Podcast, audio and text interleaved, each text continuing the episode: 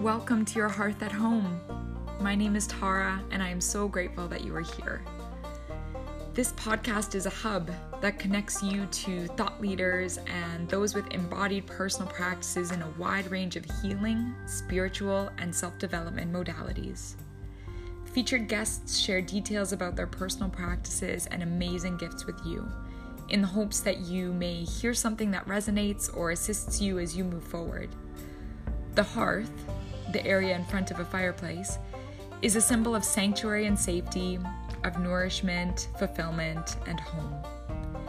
There are many paths that you can walk to connect more deeply to your sacred hearth space within. May you find your path.